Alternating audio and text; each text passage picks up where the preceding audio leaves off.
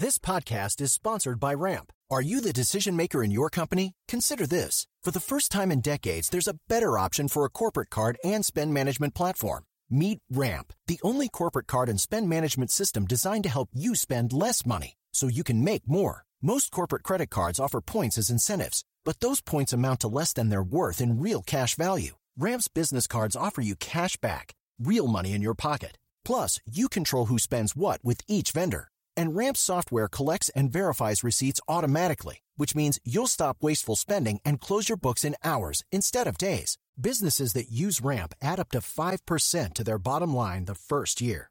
If you're a decision maker, adding Ramp could be one of the best decisions you've ever made.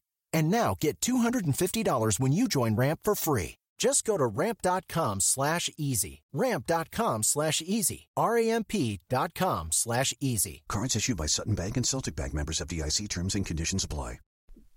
Today is November 4th, and you're listening to Transport Topics. I'm Rosemary DeSapio.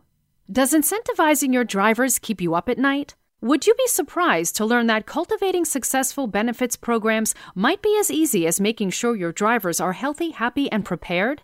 In our latest installment of Road Signs podcast, host Michael Freeze takes a look at the surprising ways trucking companies are building strong, resilient cultures and attracting talent that stays. Tune in at ttn.ws slash roadsigns44. Now let's dive into today's top stories. Volvo Trucks North America and other industry associations and companies have helped facilitate the modification of California utility rules to give private entities the ability to sell electricity as a motor fuel. The rule modification would apply at publicly accessible charging stations for medium and heavy duty electric vehicles. Electric utilities in the state had been guided by a California Public Utilities Commission decision in 2010 that exempted light duty vehicle charging station providers from being regulated as a utility, but did not explicitly exempt medium and heavy duty charging station providers.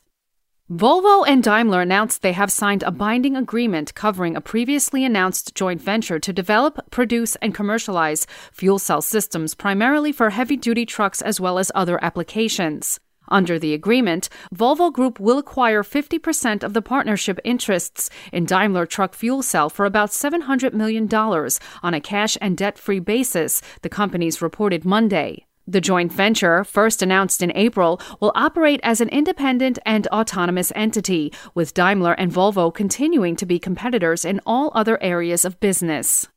U.S. stocks surged as Americans headed to the polls on Election Day. The Dow Jones closed at 27,480 after rising 555 points. The Nasdaq climbed nearly 203 points and the S&P 500 finished up about 59 points. The S&P jumped for a second consecutive day amid growing bets that banks and oil companies are among sectors poised for gains after the election. The benchmark index has swung more than 1% in 6 of the past 7 trading sessions. That's all for today. Remember, for all the latest trucking and transportation news, go to the experts at ttnews.com.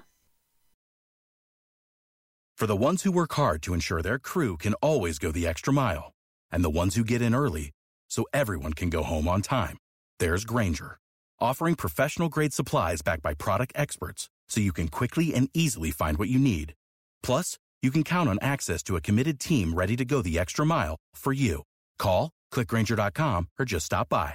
Grainger, for the ones who get it done.